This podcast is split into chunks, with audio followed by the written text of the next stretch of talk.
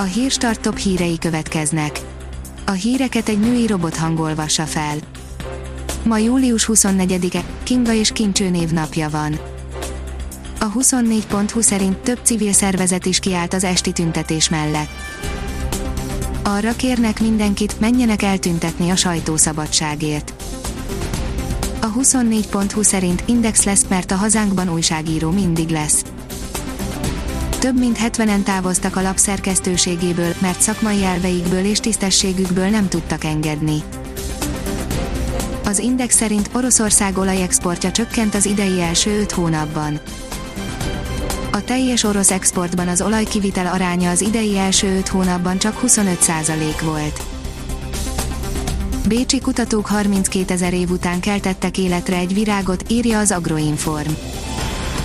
A Bécsi Talajtani Egyetem kutatói hihetetlennek tűnő tudományos bravúrt hajtottak végre, életre keltve egy szegfűfélék családjába tartozó virágot, amely 32 ezer éven keresztül a soha fel nem olvadt szibériai permafagyban rejtőzködött. Hevesi Tamás, megrázott a dolog, írja az NLC. Az énekes mindössze 20 éves volt, amikor megtudta, hogy cukorbeteg, Hevesi Tamás megtanult együtt élni a diabétesszel, így hasznos tanácsokkal igyekszik ellátni a hasonló cipőben járókat.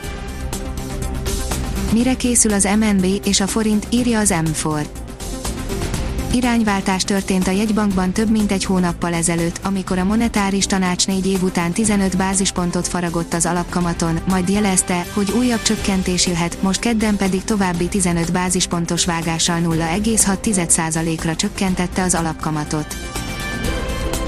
A Hír TV oldalon olvasható, hogy két éves kislány nyakán térdelt egy antirasszista aktivista.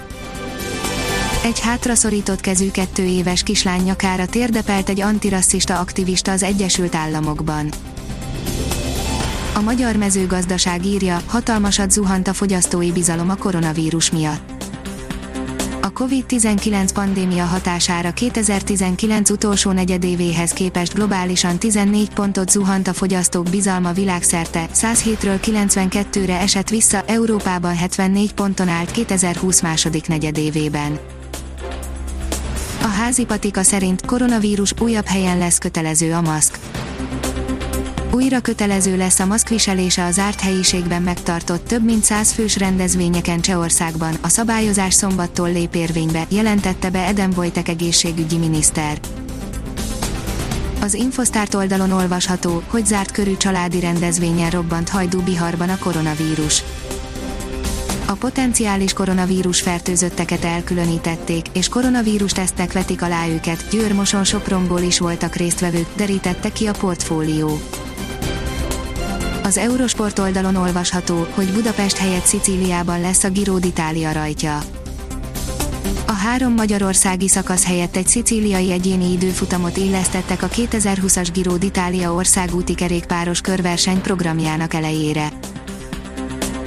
A kiderül szerint milyen idő várható, miután elvonultak a nagy esők. A csapadékos időt okozó ciklon elvonulását követően jelentősen melegszik az idő, majd csütörtökön hideg front érkezik, de komolyabb lehűléstől nem kell tartanunk.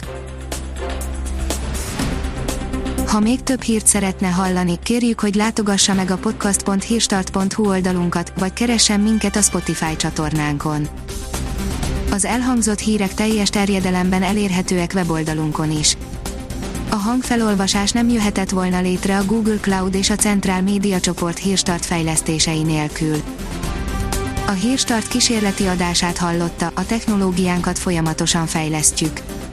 Ha tetszett a hírblokkunk, kérjük, hogy ossza meg ismerőseivel, vagy értékelje közösségi csatornáinkon. Visszajelzése fontos számunkra. Köszönjük, hogy minket hallgatott!